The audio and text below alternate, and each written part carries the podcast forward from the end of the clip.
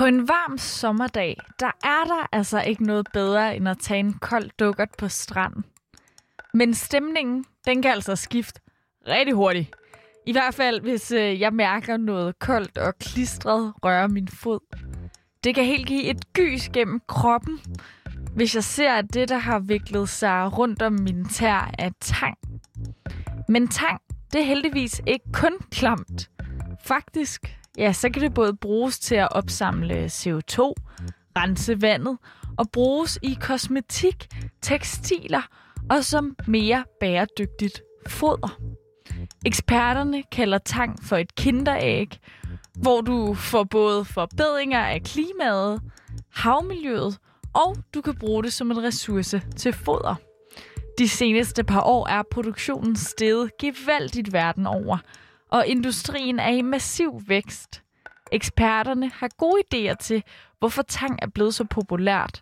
De grønne havplanter, ja, de kan nemlig være en del af løsningen på vores klima- og miljøproblemer.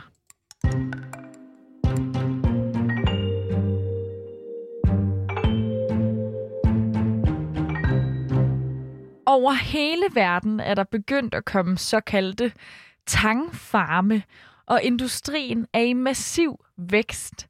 Vi dykker ned i, hvordan tang kan hjælpe os ud af vores problemer, både med klima, miljø og ressourcemangel. Det her, det er dagens udgave af Udsyn, som er produceret i samarbejde med verdens allerbedste nyheder. Mit navn, det er Anna Mille.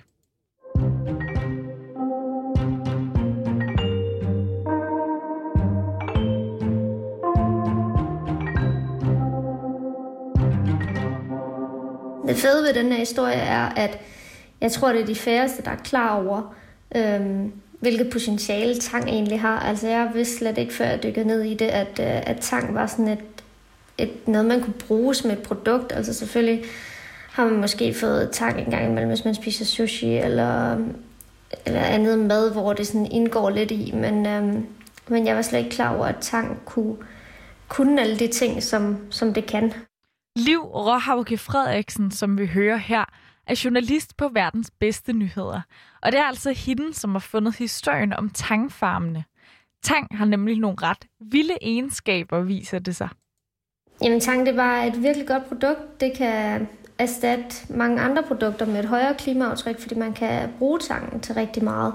Øhm, og så imens at øh, tangen vokser, så opfanger den både CO2 fra atmosfæren og den øh, suger næringsstoffer ud af havet, så det øh, skaber faktisk en forbedring af vandkvaliteten, vandkvaliteten i havet. Og i modsætning til mange andre produkter, så behøver tang hverken landjord eller rent vand, eller kemikalier eller gødning.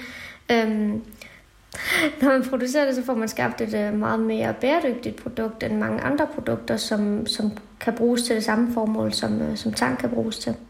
Og udover de her gode egenskaber, så kan tang også bruges til rigtig mange ting. Det kan bruges til rigtig mange ting. Øhm, man kan selvfølgelig bruge det i fødevarer, som, øh, som også bliver gjort, mm, især i Asien. Øhm, og så kan man bruge det til dyrefoder og til medicin. Det bliver brugt til del i, eller kan bruges til at putte i tandpasta, eller bruges i stedet for øh, visse ting i, test, øh, i øh, tekstil. Øhm, og så samtidig så kan det bruges til kosmetikprodukter og plastik. Det er ikke kun Liv Råhauke Frederiksen, der kan se det fascinerende ved tang. Forskerne de er altså også ret begejstrede for den her grønne havplante. Fordi vi plejer at sige, at tang er lidt ligesom sådan en kinderæg, at man får mindst tre gode ting på en gang. Man får både øh, klimaforbedringer, man får havmiljøforbedringer, og man får en bioressource, som man kan bruge til fødevare og foder. Annette Brun er seniorforsker på Aarhus Universitet ved Institut for Bioscience, hvor hun altså arbejder med dyrkningen af tang til mange forskellige formål. Og måske så er svaret på vores problemer de grønne havplanter her. Hun kan i hvert fald se rigtig mange gode grunde til at sætte fut, fut, fup. Ej, jeg tror, vi siger fut i tangproduktionen. Ja, men det er fordi, vi står over for nogle, nogle store udfordringer i verden, hvor vi, vi mangler ressourcer til at, at brødføde folk, og vi mangler især nogle sådan mere lokalt producerede bæredygtige ressourcer, der har nogle lavere klimaaftryk. Øhm, og der kan tang bidrage til at være sådan en ressource, vi kan bruge både til fødevare og foder, men også til materialer og, og medicin og højværdistoffer og forskellige andre ting, tekstil sågar. Øhm, og så står vi også over for, at vi har øh, klimaforandringer, vi har øh, forøget CO2 i, i atmosfæren, og tang lever jo af fotosyntese, så det trækker CO2 ud af atmosfæren og producerer biomasse, altså fanger CO2'en. Øhm, og, og man kan sige selvfølgelig, hvis vi spiser tangen igen, eller vi bruger den til et eller andet, jamen, så bliver den her CO2 frigivet. Men i og med, at vi så lager CO2 øh, i, i et stykke tid og bruger det, til en, øh, bruger det til noget, der har et lavere klimaaftryk end for eksempel soja, hvis vi bruger tang til fod eller fødevare. I stedet for soja, som har et højt klimaaftryk, så får vi på den måde også en, en klimaforbedring øh, øh, gennem den her tankdyrkning. Ikke bare gennem, at det optager CO2, men også ved, at det erstatter ting med et højere klimaaftryk. Og så optager tanken næringsstoffer, når det vokser også. Så på den måde, så får vi øh, bidrager det til at løse nogle af de problemer, vi har med næringsstoffer i danske farvande, hvor vi jo har for stor udledning af næringsstoffer fra land, øh, som skaber problemer i havmiljøet. Øh, og der kan tang så bidrage til at samle nogle af de her næringsstoffer op, og bygge dem ind i, i biomasse, som så igen kan bruges på land øh, til foder eller hvad end, øh, fødevarer til mennesker. Tankproduktionen er særligt udbredt i Asien, hvor man har en lang tradition med at producere tang i stor skala. Men inden for de seneste ja, 10-15 år, der har det taget fart med tangfarme i Europa, og på verdensplan der er produktionen mere end fordoblet. I dag der bliver der produceret 33 ton tang om året. Og selvom det ikke er meget sammenlignet med andre fødevarer i hvert fald, ja, så er markedet i vækst, siger Liv.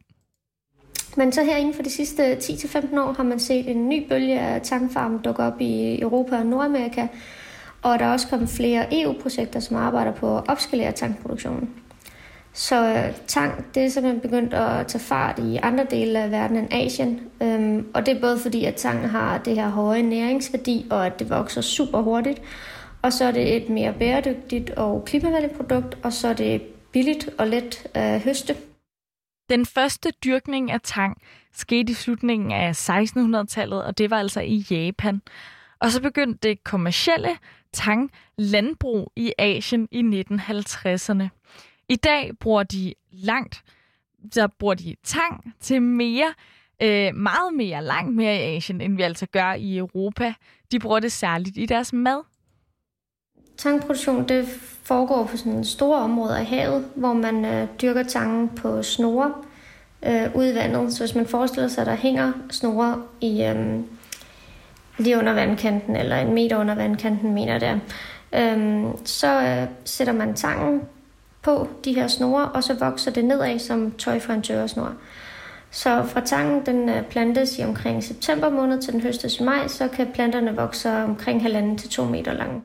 Den globale tangproduktion i år 2018 var på omkring 6 milliarder dollars om året. Og det er altså et marked, som særligt Kina og så også resten af Asien sidder rimelig hårdt på. Men i løbet af de næste par år, der kan industrien altså også vokse stor i Europa og give rigtig mange jobs. Der er en uh, rapport fra koalitionen, der hedder Seaweed for Europe, som uh, arbejder på at fremme og skalere en bæredygtig tangindustri i Europa. Og øhm, de har øh, vurderet, at det europæiske marked for tang har et øh, potentiale til at blive over 9 milliarder euro hver i 2030. De vurderer, at de europæiske tankproducenter under de rette omstændigheder kan sætte sig på omkring en tredjedel af det her marked, øhm, hvilket så kan skabe 2,7 milliarder euro og generere omkring øh, 85.000 nye jobs. Så der er altså ret stort potentiale for at udvikle den her tangindustri, også i Europa. Og modsat landbruget, så har vi masser af plads i havet til at lave marker. I modsætning til dyrkning af afgrøder på land, hvor der er mangel på plads, så vurderer forskere, at ca. 48 millioner kvadratkilometer af verdens have er egnet til at dyrke havtang i. Det er altså et område, der svarer til Australien seks gange, så der er altså ret stort øh, potentiale for at kunne, kunne udnytte, øh, eller der er altså ret stor mulighed for at kunne udnytte det her potentiale med, med tangfarme og tangindustri og produktion. Også Nette Broen tror, at tang bliver langt mere udbredt i fremtiden.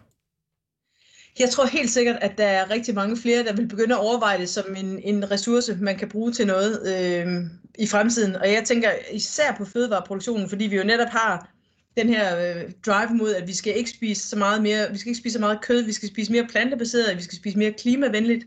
Og alle de der ting, de peger bare på, at tang som en, en, en ny ressource øh, vil passe lige ind i den dagsorden der. At vi så samtidig får øh, nogle sunde øh, mineraler og, og, og, og fedtsyre fra den her tang, det, det, og fibre for den sags skyld også.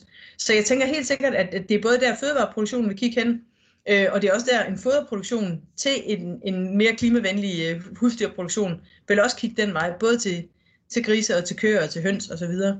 Øhm, og så tror jeg også, at, at til materialer og tekstiler og, og plastik og alle mulige andre områder, vil man også kigge den vej, fordi har man en, en tankproduktion kørende, så vil der være øh, forskellige kvaliteter af den biomasse, man producerer.